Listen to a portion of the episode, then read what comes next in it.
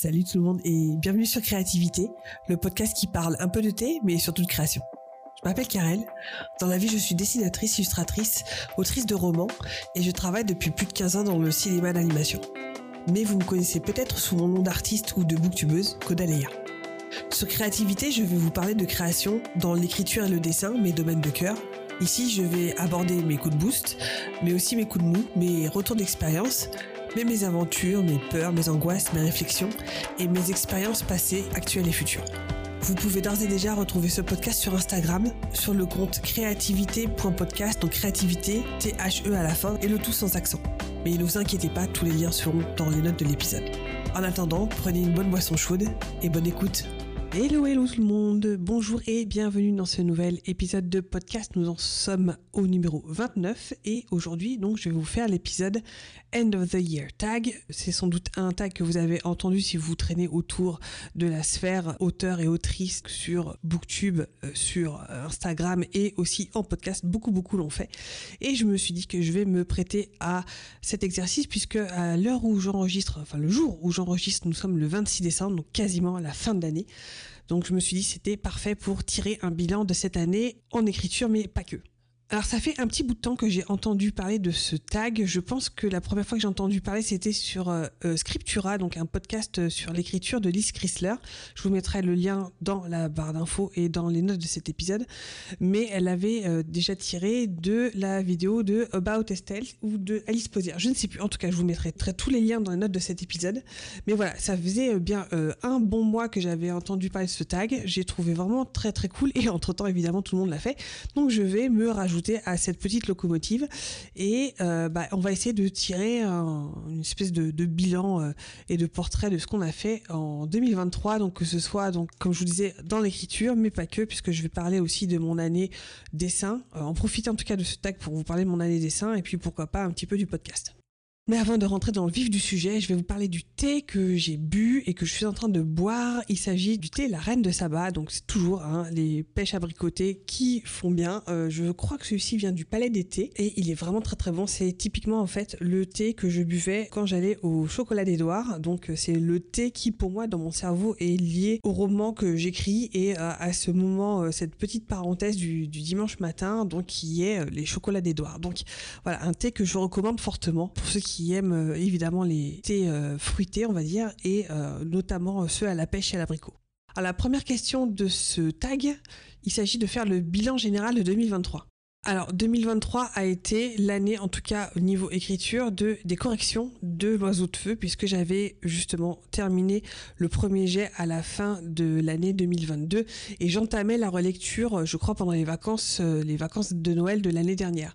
Donc j'ai vraiment entamé 2023 et je pense que 2023 euh, bah, en entier aura été euh, l'année de des réécritures et des corrections de l'oiseau de feu. Donc là, à l'heure où je vous parle, donc comme je vous disais, le 26 décembre, il me reste, si je compte bien, trois chapitres à corriger, plus l'épilogue. Donc il me reste quatre gros chapitres, on va dire, à corriger et euh, j'aurais fait vraiment le plus gros du travail. J'ai réussi à descendre, à vraiment réduire mon nombre de mots euh, et je pense que je serai prête. Alors j'attends encore quelques retours de bêta lectrice et aussi de lectrice sensible, mais l'objectif c'est d'envoyer le manuscrit. Donc comme je vous avais dit euh, peut-être dans un épisode précédent ou peut-être je pense que j'en ai plus parlé sur les vlogs, que donc évidemment je vous renvoie vers ma chaîne YouTube, d'envoyer donc le manuscrit de l'oiseau de feu notamment au concours de Big Bang, donc qui propose un concours de manuscrits euh, young adult, dans lequel je pense que l'oiseau de feu se place bien, on va dire. En tout cas, il correspond bien euh, aux critères, en tout cas des manuscrits qui sont demandés. Et donc c'est pour ça que là, je mets vraiment les bouchées doubles pour terminer euh, les corrections une bonne fois pour toutes. Alors l'année 2023 a aussi été l'année de la planification de Versipellis, en tout cas de la suite de Versipellis, donc le tome 2 qui était déjà bien entamé, mais il manquait quand même pas mal de choses, et aussi euh, la mise en place euh, des axes principaux des tomes 3 et 4. Donc ça, c'est encore en train d'être euh, peaufiné, on va dire, mais donc j'ai commencé à travailler, que ce soit avec Luki, qui m'a aidé à brainstormer sur la suite, que ce soit avec les cartes que j'ai commencé à refaire aussi, parce qu'elle a commencé un petit peu à dater, elle avait bien une bonne dizaine d'années, et j'avais besoin d'aller plus en profondeur, notamment sur tout l'aspect politique, notamment du royaume de Galice, là où va se passer c'est l'essentiel de mon roman, de savoir exactement quelles sont les forces politiques en puissance pour justement dérouler en fait les intrigues politiques qui vont être le nœud du problème dans les intrigues, notamment du tome 2 et 3. Voilà, ça, on a commencé à faire, ça commence à être un petit peu plus clair dans mon esprit, mais il y a encore un petit peu de taf là-dedans. Alors l'année 2023 a aussi été l'année où j'ai créé les espaces notions pour euh, Versipelis et pour Skies and Crossbones. Donc c'est un autre projet qui a un petit peu popé dans mon esprit. Oui et non puisque Skies and Crossbones a été un projet que je traîne depuis quelques temps puisque c'est tiré d'un univers de jeu de rôle d'un ami à moi et euh, c'est un univers que j'adore. Si je pense que j'en ai parlé ici dans l'épisode où je vous parlais de mes projets d'écriture en cours et donc euh, bah, comme je découvrais Notion l'année dernière, là j'ai décidé de créer carrément un espace dédié à ça, donc dans lequel je pouvais faire mes brainstorming, mes fiches perso, etc. Où j'ai déjà fait euh, une espèce de mood board de Scale Crossbone et aussi de Versipelis d'ailleurs. Voilà, pour avoir un, espace notion qui sont dédiés à ces univers et tout ça, et pas, si vous voulez, mélanger à mon notion, on va dire, personnelle avec euh, ma to-do list, avec euh, tout ce que je suis en train de lire, ma bibliothèque, etc. J'aime bien séparer les choses. Et donc j'ai créé des espaces notions vierges, on va dire, que je peux du coup appliquer à n'importe lequel de mes projets d'écriture. Alors ça, c'était pour euh, l'écriture. Qu'en est-il du dessin et du podcast? Alors j'ai déjà commencé par le podcast. Donc le podcast a été créé en février. En tout cas, les premiers épisodes ont commencé à sortir dès le, je pense que c'était le 15 février. Alors j'ai commencé avec deux épisodes par mois, plus un épisode euh, donc euh, sur Patreon, un épisode exclusif Patreon. Puis je crois que c'était au mois d'avril où j'étais contente de moi et j'avais beaucoup beaucoup d'idées de podcast et je me suis dit que je vais passer à la fréquence de un épisode par semaine plus toujours l'épisode euh, exclusif à Patreon. Et là, je me suis un petit peu brûlé les ailes, pour être honnête, parce que je me suis rendu compte que c'était un rythme de travail que je ne pouvais pas soutenir avec tous les autres trucs que je faisais à côté, parce que bah, c'était juste de, trop de boulot. Donc, je suis revenue après les vacances de l'été. Je suis revenue à un épisode toutes les deux semaines. Et je pense que c'est un rythme qui me convient bien. Maintenant, comme j'avais expliqué euh, à mon retour d'été, que euh, c'est un rythme qui me convient bien, mais il me permet pas forcément de coller à mon actualité euh, directe, on va dire, parce que ces épisodes-là sont souvent enregistrés bien en avance et souvent sortent deux ou trois semaines après l'avoir euh, enregistré. Et donc c'est un petit peu difficile de coller à l'actualité du moment euh, en écriture euh, ou en dessin, etc. Donc à ce niveau-là, j'avais décidé de, notamment en écriture, de euh, continuer les vlogs d'écriture. D'ailleurs, j'y pense, mais il faut que je monte un vlog, le dernier vlog d'écriture que j'ai fait. Je pense que j'ai bien 20 ou 30 minutes de vlog à monter. Donc voilà, le podcast continue son cours. C'est un exercice que j'aime beaucoup. Euh, je pense que je l'aime beaucoup plus que YouTube pour être honnête parce que tout le côté montage vidéo, voilà, je suis un peu flemmarde à ce niveau-là et commencer à faire des montages euh, de fifou avec des vidéos d'illustration, etc. C'est pas trop ma cam, j'ai pas le temps de faire tout ça, donc euh, voilà, je préfère rester dans les vlogs, en tout cas pour l'écriture et le reste, voilà, en podcast c'est pas mal. Alors côté dessin, c'est là où le bas blesse parce que là ça a été vraiment la cata. Cette année a été vraiment très très difficile au niveau du dessin parce que je pense que 2022 a été l'année où je me suis vraiment consacrée à faire ce portfolio des trois mousquetaires version Star Wars. C'était un portfolio qui me tenait vraiment à cœur puisque c'était un exercice personnel et c'était un portfolio que je voulais en fait présenter à Lucasfilm, euh, à Disney Lucasfilm pour pourquoi pas, euh, bah voilà, euh, s'il vous plaît, je dessine du Star Wars, regardez, je fais des trucs cool, embauchez-moi. Bon, au final, ça a été un projet, alors que je ne regrette pas du tout. Euh, ça a été vraiment hyper euh, formateur. J'ai fait plein de choses que j'ai adorées et ça a été un très très long projet, d'ailleurs qui est à la fois fini et pas fini, puisqu'il y a plein d'autres euh, personnages des Trois Mousquetaires qui seraient intéressants à faire dans l'univers de Star Wars, mais c'est aussi un projet qui m'a drainé littéralement entièrement au niveau créativité, en tout cas au niveau dessin. Et c'est, je pense que c'est à cause de ça que je n'ai j'ai vraiment à peine dessiné cette année. Je m'en suis rendu compte vraiment euh, assez douloureusement quand j'ai fait le euh, Art versus Artiste euh, donc 2023. En fait, sur Instagram, il y a ce truc-là qui sort chaque année, donc le Art versus Artiste, où en fait on met autour de notre photo, on fait une espèce de, composition, si vous voulez, avec vos meilleurs dessins de l'année autour de votre photo à vous. D'ailleurs, c'est un, je pense que j'en parlais à ce moment-là avec Margot de Seine pendant son interview, mais c'est là aussi qu'on se rend compte que par exemple, souvent les dessinateurs et dessinatrices ressemblent à leurs dessins. ou l'inverse d'ailleurs, leur dessin euh, ressemble euh, aux dessinateurs et dessinatrices. Bref, ça c'était une petite parenthèse, mais justement quand j'ai créé ce, ce, petit art versus artiste, je me suis rendu compte que j'avais très très peu de dessins à mettre dedans et les trois quarts étaient des croquis ça a été une année où j'ai très peu dessiné. En tout cas, j'ai vraiment très très peu fait de dessins terminés. Je pense que j'en ai trois ou quatre. J'en ai vraiment moins que les doigts d'une main. Euh, j'ai fait beaucoup de croquis. Je pense notamment au personnage d'Absolu de Margot de Seine. Mais pas que dernièrement, j'ai aussi dessiné les personnages de la caverne de la Rose d'Or ou des personnages de la momie aussi, j'ai fait cette année, ou des personnages euh, de Lady Hawk. Mais je n'ai jamais été beaucoup plus loin. Et en plus de ça, si vous voulez, c'est que j'ai encore aussi fait du Star Wars puisque j'ai participé à QC, donc à la convention euh, Star Wars et science-fiction, où il fallait donc que je fasse des goodies que je puisse vendre sur place. Et euh, toute la première partie de l'année 2023 a été vraiment consacrée à donc euh, l'élaboration de ces goodies. Et c'est tout en fait. Donc j'ai vraiment fait peut-être un trop plein de Star Wars, une overdose peut-être, avec le portfolio des, des Trois Mousquetaires et là le début de, de l'année. Et en fait, mon dessin et euh, ma fréquence de dessin s'est vraiment effondrée après le mois de mai. J'ai littéralement rien dessiné sur mon sketchbook euh, depuis euh, le, mois de mai. Je crois que j'avais noté la, date dessus. Je pense que c'était 26 ou 28 mai, quelque chose comme ça. Et en fait, je n'ai rien dessiné depuis dessus. Pour vous tout vous dire, c'était vraiment le hard block de la mort parce que le nombre de fois où j'ai ouvert mon sketchbook, j'ai ouvert Photoshop, j'ai ouvert Procreate, Procreate cette année, je n'y ai quasiment pas touché. J'ai pas un seul dessin. De nouveau, en tout cas dans Procreate. Tout simplement, j'ouvrais le truc et et en fait, il y a rien qui venait. Il y a vraiment rien. L'envie était là, mais je sentais une résistance, mais une résistance de ces morts que je n'arrivais pas à dépasser. Et euh, c'était, ça devenait limite douloureux et, euh, difficile en tant qu'artiste de ne pas réussir à dessiner. J'en suis venue carrément en fait à, à finir par scroller sur euh, Pinterest, euh, à remplir les tableaux et les dossiers de Pinterest parce qu'en fait, je n'arrivais pas à dessiner à chaque fois que je trouvais quelque chose qui potentiellement pouvait se transformer en dessin. Et ben, euh, c'était limite physiquement difficile de prendre un crayon et de dessiner. Mais je ne sais pas si vous vous rendez compte de, se dire que en fait, là, je dessine et ça me fait mal, ça me fait mal physiquement et, mentalement et moralement et j'y arrive pas quoi. En tant que dessinatrice, parce que c'est mon métier, je travaille dans le dessin animé c'est quelque chose qui est extrêmement difficile à accepter quelque part, même si voilà, je dessine au travail, c'est encore différent parce que c'est pas c'est pas du dessin pour soi, c'est pas du dessin plaisir, c'est du, dessin travail, même si on y prend du plaisir, mais c'est différent.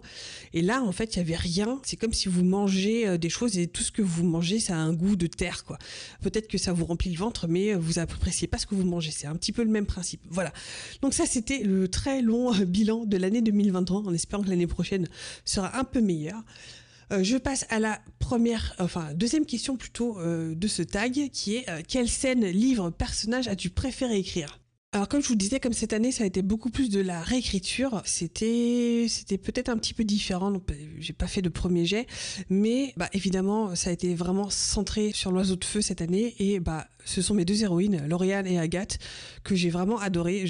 J'adore et leurs interactions et leur caractère en fait à chacune. Et euh, ce sont vraiment des personnages que j'ai vraiment adoré écrire. En fait, je me rends compte que tous les personnages de l'oiseau de feu, euh, j'adore les écrire, même les méchants, même les pots de vache qui sont dedans. Et encore plus que ça, je trouve que j'avais aussi beaucoup plus de plaisir à écrire. En fait, il y, a des personnages dans l'oiseau de feu qui sont en fait, comment dire ça de façon polie. Il y a des méchants donc dans ce roman L'oiseau de feu qui sont en fait tirés de personnes. En, en tout cas, ils sont inspirés de personnes qui m'ont fait beaucoup de mal dans le passé et en fait, les écrire, ils sont pas exactement tels quels, évidemment, dans ce roman. Je les nomme pas, ils s'appellent pas pareil, etc. Mais ils sont vraiment inspirés de ces, personnes-là. Et ça a été vraiment un plaisir jubilatoire de les écrire et de voir qu'en fait, ils se font euh, poutrer la, tronche. Euh, voilà, ils, se, ils, ont un petit peu la monnaie de leur pièce qu'ils n'ont pas eu dans la vraie vie, si vous voulez. Et je pense que ce sont aussi ces personnages-là que j'ai vraiment adoré écrire parce que, euh, voilà, ça avait un côté un peu cathartique qui moi, m'a fait du bien. La troisième question, donc, c'est ton plus grand accomplissement. Je pense que c'est, j'ai été vraiment contente d'une part de terminer ce manuscrit beaucoup plus vite que Versipellis. Pour la petite histoire, le premier tome de Versipellis m'a quasiment pris 20 ans à écrire, vraiment de A à Z. Vraiment à partir du moment où j'ai eu les premières idées et le moment où le manuscrit était terminé, il s'est quasiment passé euh, entre 19 et 20 ans même si euh, l'écriture même du premier tome euh, m'a plutôt pris, on va dire, euh, entre 8 à 10 ans. Celui-ci, en fait, vraiment, les premiers brainstorming d'idées, au moment où là, je vais mettre un point final au manuscrit, ça aura pris 3 ans et demi, grosso modo. Donc, il y a de l'amélioration.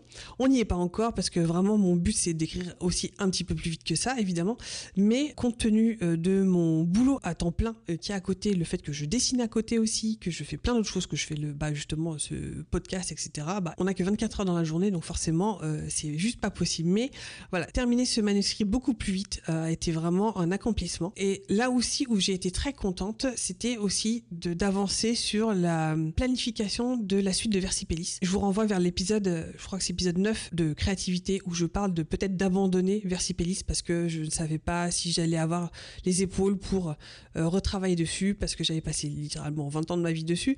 Et est-ce que j'allais avoir aussi euh, les épaules pour réécrire le premier tome s'il y en avait besoin. Je pense qu'au moment où j'ai enregistré l'épisode, c'était juste pas possible. C'était quelque chose que j'arrivais pas à concevoir. Euh, maintenant, après avoir travaillé sur la planification de la suite, où j'ai une vision un peu plus claire de ce que je veux faire par la suite, ça me paraît un petit peu moins euh, flippant donc même si je pense que je ne réécrirai pas l'entièreté, mais en tout cas il y a des, je vois déjà des pistes d'amélioration qui pourraient euh, vraiment être renforcées si vous voulez euh, le projet et voilà, si c'est pour le renforcer, c'est quelque chose qui me qui me parle. Donc voilà, ça c'est peut-être mes deux plus gros accomplissements en tout cas en matière d'écriture. Et là, mon plus gros accomplissement en matière de dessin, euh, je pense que ça a été le fait de présenter mon portfolio euh, Star Wars à la célébration Star Wars, qui est la plus grosse convention euh, du monde Star Wars, donc qui a eu lieu cette année à, à Londres au mois d'avril. Donc j'ai emmené mon petit portfolio et je l'ai montré donc à, à des. Alors c'était pas vraiment des recruteurs de Lucasfilm, en tout cas c'était des gens qui travaillaient chez Lucasfilm.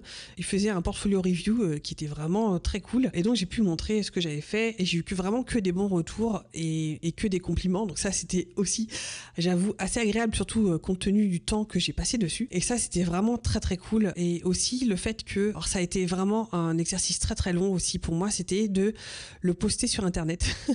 alors là, vous dites, mais euh, c'est pas non plus compliqué, hein, mais en fait, le fait de le poster officiellement sur Internet, sur mon site Internet, sur Instagram, ça fait en fait vraiment très très peu de temps que je l'ai posté. Je l'ai posté sur LinkedIn aussi. En fait, le poster sur les réseaux sociaux là comme ça, c'était quelque part lui donner, c'est comme le lancer dans le vrai monde si vous voulez. C'était lui permettre de se faire voir par le, monde entier si vous voulez. Et d'un seul coup, bah, ça le rendait réel et pas juste confidentiel, juste pour moi et les, personnes qui m'avaient suivi pendant un an sur Twitch. D'un seul coup, euh, bah, il y a potentiellement des gens de Lucasfilm qui peuvent le voir. Donc vous me direz, c'est exactement ce pourquoi tu l'as fait. Mais euh, bah, d'un seul coup, ça le rend euh, encore plus palpable si vous voulez et encore plus effrayant du coup parce que bah, d'un seul coup, il sort de chez vous et vous le présentez au monde, quoi. Donc, euh, c'est à la fois excitant et extrêmement effrayant. Donc euh, bon, voilà. Maintenant, les dés sont jetés, on verra. Ça se trouve, ça ne donnera rien du tout. Voilà. Maintenant, ça c'est fait et euh, je ne l'ai plus dans un coin de ma tête. Et je, surtout, ce qui m'avait vraiment euh, mu en fait dans cette expérience, c'est que jusqu'à maintenant, je me suis toujours dit, ça sert à rien de faire un portfolio et de leur présenter des choses parce que, bah, en fait, ils ont tout ce qu'il faut. Tu n'es qui? C'est le syndrome de l'imposteur qui parle. tu es qui pour proposer des trucs à Lucasfilm et Disney alors qu'ils ont tous les talents du monde chez eux? Qu'est-ce que tu veux qu'ils foutent avec tes dessins? Euh, t'es pas au niveau. Et pour moi, c'était aussi euh, se battre contre ces idées euh, un peu néfastes. Au moins, je peux dire que je l'ai fait. Peut-être que ça n'aura aucune incidence, ça aura une issue, on va dire, mais je l'aurais fait et je n'aurais pas de regret de voilà de ne pas l'avoir fait. Et tant pis, voilà, je peux avancer et ne plus garder ce et si tu l'avais fait, si tu l'avais envoyé dans un coin de ma tête. Ça, c'est fait. On passe, on passe à la suite.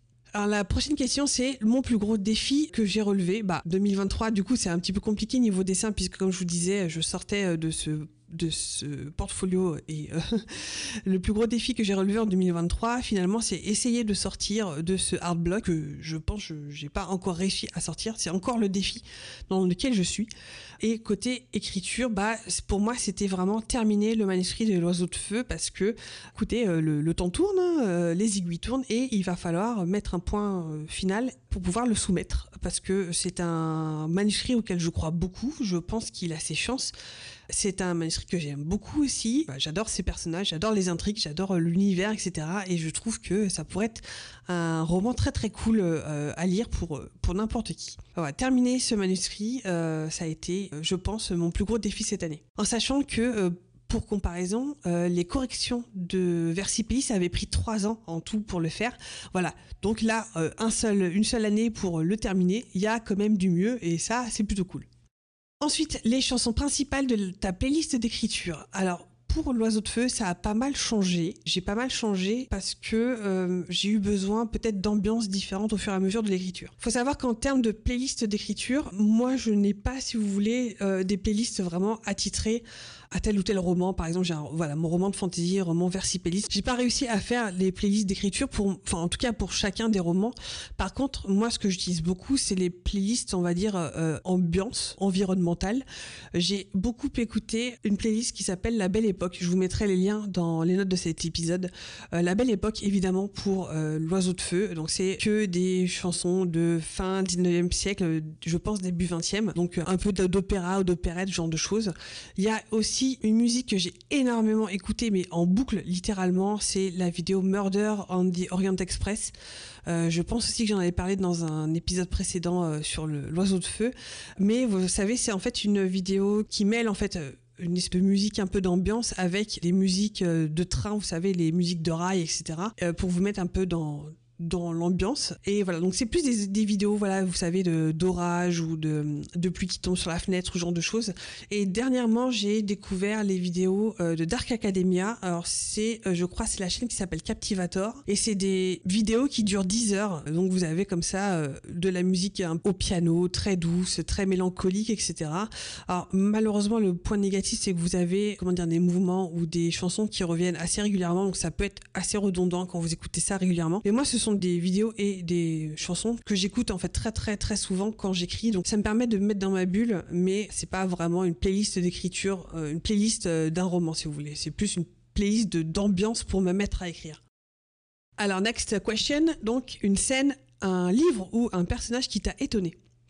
Alors, dans L'Oiseau de Feu, un personnage qui m'a étonné, d'ailleurs il m'a, fait beaucoup rire quand je l'ai lu euh, dans la relecture, il a un peu changé aussi au fur et à mesure de, des réécritures. C'est un personnage, quand vous le lirez, vous penserez à moi, euh, donc c'est le personnage du garde du corps de la tante d'une des personnages principales. Alors là, comme ça, vous allez me dire euh, quoi. donc c'est Wilfried, qui est un, donc un personnage un peu, voilà, une grosse armoire à glace, qui est un peu l'homme de main à tout faire de la tante d'une des personnages principales. Et en fait, ce qui m'avait fait beaucoup rire, c'est que en relisant euh, euh, mon, roman avant de me mettre à corriger le roman, c'est que je me suis rendu compte que il parlait au début et puis après, pendant que je l'écrivais, dans ma tête, c'était devenu un personnage muet et qui, en fait, à la fin, le fait qu'il se mette à parler, ça faisait un choc, si vous voulez, au personnage principal. Et donc, je redécouvrais en relisant que je le faisais parler au début et ça m'a choqué parce que pour moi, dans ma tête, au bout d'un moment, Wilfried, c'était juste une espèce de, grosse silhouette, une grosse brute qui ne parlait pas. Et ça m'a fait beaucoup rire en fait quand je me suis rendu compte que pas du tout, euh, au début du roman, était pas du tout comme ça. Et à la fin du roman, enfin, j'avais vraiment switché en plein milieu. Je sais pas pourquoi, j'avais complètement oublié que je l'avais fait parler au début. Bref, et c'est un personnage qui dans les corrections a encore euh, changé et notamment il s'est beaucoup plus étoffé par rapport à la première version que j'avais fait. Il s'est beaucoup plus lié euh, avec l'une des personnages principales et du coup c'est quelque chose que j'ai vraiment apprécié de voir sa, son évolution et de voir comment il avait évolué. Et euh, voilà, c'est un personnage que j'aime beaucoup. Euh, de toute façon, dans L'Oiseau de Feu, pour être honnête, euh, il y a très très peu de personnages que j'aime pas. Même, même mes pots de vache et même mes méchants, je les adore. Donc voilà. Alors ensuite la question, celles et ceux qui t'ont inspiré et motivé cette année. Oh là là, alors il y a beaucoup de monde. Évidemment, euh, il y a euh, ma writing buddy, euh, ma, copinette d'écriture, Floriane. Si tu m'entends, je t'embrasse très fort. Floriane a été mon rock, mon cap, ma péninsule cette année d'écriture. C'est donc Floriane Soulas, l'autrice de Tonnerre après les ruines notamment, et puis plein d'autres romans que j'ai adoré. D'ailleurs, je suis en train de lire Tonnerre, donc euh, voilà. On se parle tous les jours, on se, on s'encourage tous les jours, on, essaie de parler de nos avancements, de nos difficultés. elle m'a beaucoup aidé aussi quand j'avais des problèmes, euh, des nœuds, quand j'arrivais pas à avancer, etc. Elle, m'a permis des fois de voir les choses de manière différente. Non seulement c'est une copine géniale, c'est une fille géniale, mais en plus, copinette, un binôme d'écriture, elle est vraiment hyper précieuse. Donc merci beaucoup Floriane. Évidemment, il y a aussi Amandine qui est une autre de mes bêta lectrices avec qui j'ai beaucoup discuté. Euh, on s'est rencontrés euh, par le biais du Flimi, donc le, Discord du Flimi à l'époque. Elle a été celle aussi qui a bêta lu euh, Versipellis. Elle est celle qui est en train de bêta lire aussi donc l'oiseau de feu. Donc c'est une de mes amies et de mes copinettes d'écriture aussi très précieuses. Et voilà, elle m'a aussi beaucoup aidé à garder le cap et à rester focus là-dessus et de pas baisser les bras est vraiment très importante pour moi. évidemment, il y a la communauté de la chaumière euh, qui m'a aussi beaucoup aidé. Donc euh, la, chaumière avec qui je suis partie en retraite d'écriture, avec qui j'ai partagé aussi euh, sur Discord vraiment beaucoup bah, toutes mes avancées quand j'avais des doutes, quand j'avais des questions, etc. Elles sont toujours là pour donner des conseils, etc. Je pense notamment à Salima qui a aidé notamment sur le dossier de soumission que j'ai préparé pour pour la suite parce que c'est toujours un truc aussi il faut y penser, hein, préparer le synopsis de votre roman et puis pour qu'il soit prêt à être envoyé ensuite quand vous soumettez le, manuscrit. Donc merci, merci Salima, merci pour ton aide. Merci aussi évidemment à Laura qui m'a aidé pour euh, bah, justement pareil le dossier de soumission et aussi pour l'espèce de couverture que j'ai créée il y a pas longtemps qui euh, me projette dans ce que ça pourrait être. donc voilà, donc merci, merci à toutes celles et ceux qui m'ont motivé cette année. Vous êtes, comme je disais, des gens très précieux et qui me tiraient en avant et vous pouvez pas savoir à quel point vous êtes euh, super important dans euh, le cheminement bah, d'une autrice euh, comme moi. Alors, une période difficile que tu as traversée cette année en rapport avec l'écriture, bien sûr. Alors, bon, bah, en rapport avec l'écriture, c'est cet été, où il a fallu que j'attende euh, le retour des bêta lectrices. Euh, je pense que j'en ai parlé surtout en vlog. Bon, pareil, je vous renvoie vers les vlogs. Mais en fait, j'avais terminé la première passe de réécriture, je pense que c'était fin juin. J'ai euh, envoyé donc le roman à bêta lire bon, pendant tout l'été. Je pensais que deux mois c'était suffisant. Et au final, en fait, il y a pas mal de gens qui ont pris du retard. Évidemment, ce sont des bêta-lectrices bénévoles qui prennent sur leur temps euh, pour faire ça. Ce ne sont pas des, des bêta-lecteurs, des bêta-lectrices, comment dire, professionnels et que je paye. Là, je ne pouvais pas me permettre de leur demander euh, pour telle date, etc. Donc, euh, évidemment, je me plie à leurs emplois du temps et à leurs desiderata, forcément, c'est normal. Mais j'avoue que l'attente des bêta lecteurs et des retours de bêta lecture a été très très frustrant parce que ça a duré jusqu'à facilement la mi-octobre. Je pense que j'ai décidé de faire ma deuxième passe de réécriture à partir de la mi-octobre parce que bah voilà, ça fait euh, juillet, août, septembre. Et là, euh, mi-octobre, donc ça faisait trois mois et demi que je faisais du surplace, que j'avais l'impression que la fin, euh, la date de fin de ce manuscrit reculait de plus en plus, et c'est quelque chose qui me faisait peur parce que, comme je vous disais, comme j'ai passé des années littéralement à faire Versipellis, j'avais vraiment dans l'idée que euh, celui-ci allait devait être plus rapide parce que je m'en sortais mieux, parce que j'étais mieux organisée, parce que je voyais beaucoup plus où est-ce que j'allais, parce qu'il était mieux planifié aussi. Et donc, en fait, de voir que euh, l'avancée de ce manuscrit ne dépendait pas de moi et dépendait en fait bah, de, des emplois du temps et de la vie quotidienne de gens sur lesquels j'avais pas de prise, c'était angoissant en fait. Et ça a été difficile. Je, suis revenue vers certains en leur faisant bonjour, excusez-moi, mais euh, juste où est-ce que tu en es? Est-ce que tu penses que tu auras fini, etc. Vraiment pas pour leur mettre la pression, mais juste pour moi, pour savoir hein, qu'est-ce que je pouvais attendre pour réussir à m'organiser pour la suite. C'était ces moments-là qui étaient vraiment très difficiles difficile à, gérer pour moi en tant qu'autrice et qu'il a fallu aussi que je contourne. Et je pense que les bêta lectures, fallait que j'accepte que toutes les bêta lectures que j'envoyais, eh ben toutes n'allaient pas revenir en fait, et que c'était normal parce que bah voilà, les gens ont euh, disent oui à un moment, mais au bout d'un moment ne peuvent changer euh, ou d'avis ou ne plus avoir le temps, ce qui est tout à fait normal, ça peut arriver. Mais euh, ce côté où si on me disait pas clairement, bah écoute, je suis vraiment désolée, je t'ai dit oui, mais là c'est vraiment pas possible, je suis mille fois désolée et c'est tout, j'aurais fait bon bah écoute, je comprends complètement et ce que je comprends complètement que ça puisse arriver mais juste euh, savoir où j'en étais quoi. Et je pense que c'est cette incertitude qui était vraiment hyper angoissante. Donc ça c'était vraiment la période la plus difficile pour moi. Euh, heureusement j'ai réussi un petit peu à, oublier cette angoisse là en me concentrant sur Versipellis mais il y avait toujours dans un coin de ma tête ce, truc là qui me faisait un petit peu peur. Et évidemment la période difficile j'en ai parlé tout à l'heure mais euh, le dessin ça a été vraiment toute l'année et notamment je pense après le mois de mai jusqu'à la fin de cette cette année. Ça a été extrêmement difficile pour tout. Et j'avoue que j'espère que l'année prochaine, ça va un petit peu se soigner. Je m'y applique, hein, justement, à essayer de retrouver le goût du dessin, le goût du dessin pour moi. Et euh, sans attente, sans pression, sans rien du tout. Euh, juste faire, en fait, juste retrouver le plaisir de dessiner qu'on avait perdu jusqu'à maintenant. Quoi. Et ça peut prendre du temps, euh, malheureusement. Et voilà.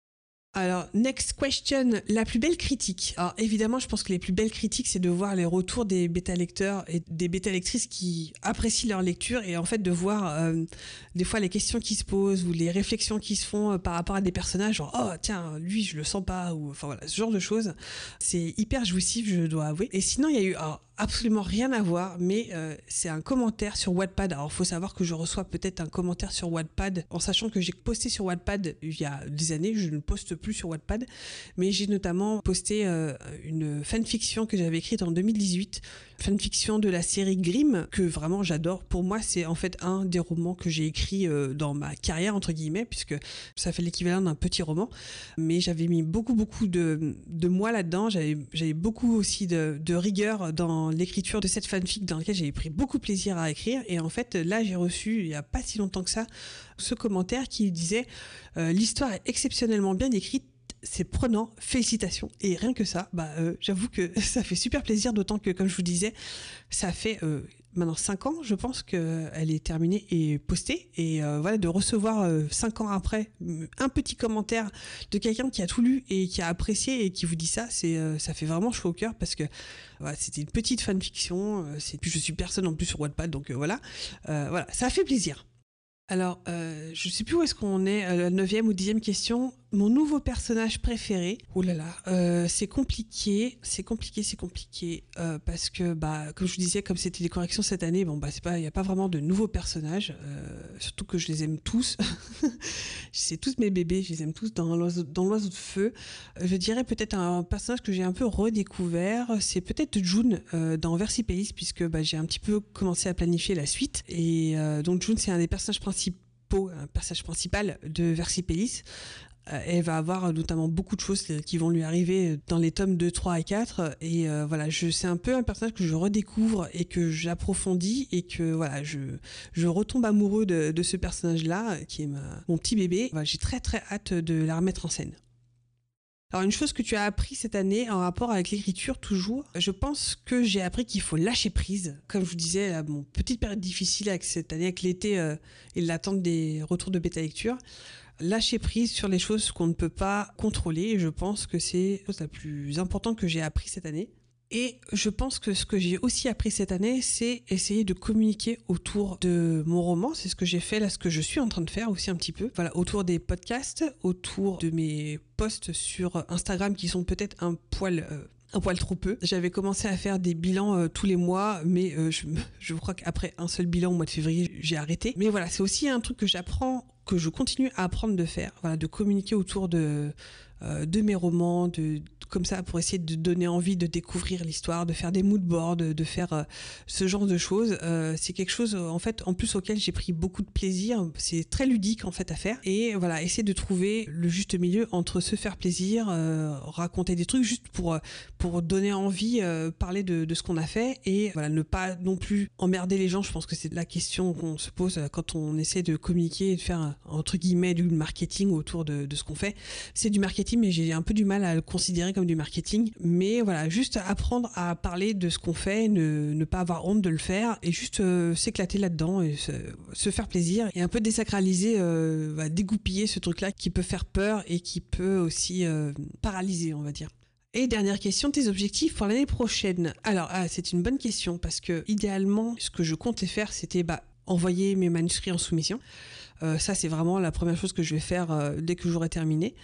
Maintenant, sur quoi je vais travailler après, c'est toujours une bonne question parce que est-ce que je retournerai sur Versipelli C'est ce que j'ai commencé à faire hein, avec la planification euh, que j'ai commencé à, travailler. Ou alors, est-ce que je ne retournerai pas sur un autre one-shot? Est-ce que je ne commencerai pas à réfléchir sur Skies and Crossbones? Donc, vous savez, c'est cette espèce d'univers un peu à la Pirate des Caraïbes avec des dinosaures, hein, pour la faire simple. Est-ce que je partirai pas sur quelque chose d'autre? Je, ne sais pas. Je ne sais pas pour l'instant. Je pense que le plus probable, ce serait de continuer vers Sipélis. Ça, c'est sûr. Maintenant, je me ferme pas à l'éventualité d'avoir euh, un autre projet qui se greffe là-dessus. Parce que, bah, parce que pourquoi pas? En tout cas, ce serait... Euh, c'est sûr, mon objectif, c'est euh, faire les soumissions de l'oiseau de feu et commencer un nouveau projet, donc de préférence Versipellis ou euh, qui sait. Et mes objectifs, toujours pour le, dessin, bah, essayer de retrouver le goût et le plaisir de dessiner.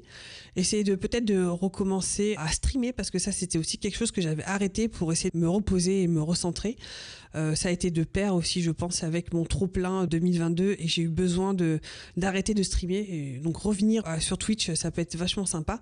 Revenir au tradi aussi parce que pareil, 2023 ça n'a pas du tout été l'année du tradi du tout. Je n'ai absolument rien fait en traditionnel, donc à l'encre, euh, à l'aquarelle, etc. Donc j'aimerais bien m'y remettre, recommencer voilà à remplir mes sketchbooks, à, à retrouver le plaisir dans tout ça. C'est vraiment mon objectif premier. Et pour le podcast, je pense que je resterai sur ces euh, deux épisodes par semaine plus l'épisode de Patreon parce que c'est un rythme qui me convient bien. Et voilà, je pense que pour l'instant, c'est un, un, bon rythme que je me suis imposé et que j'arrive à suivre. Donc euh, pour l'instant, tout va bien.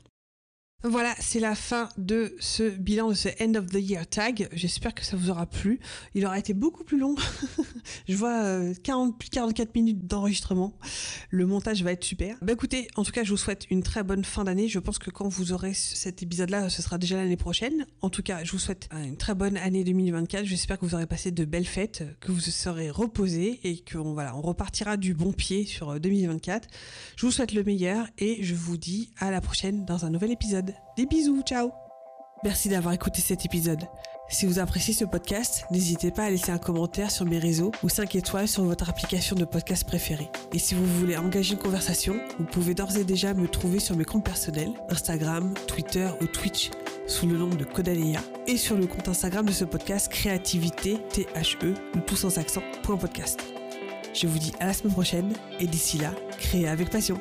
Bye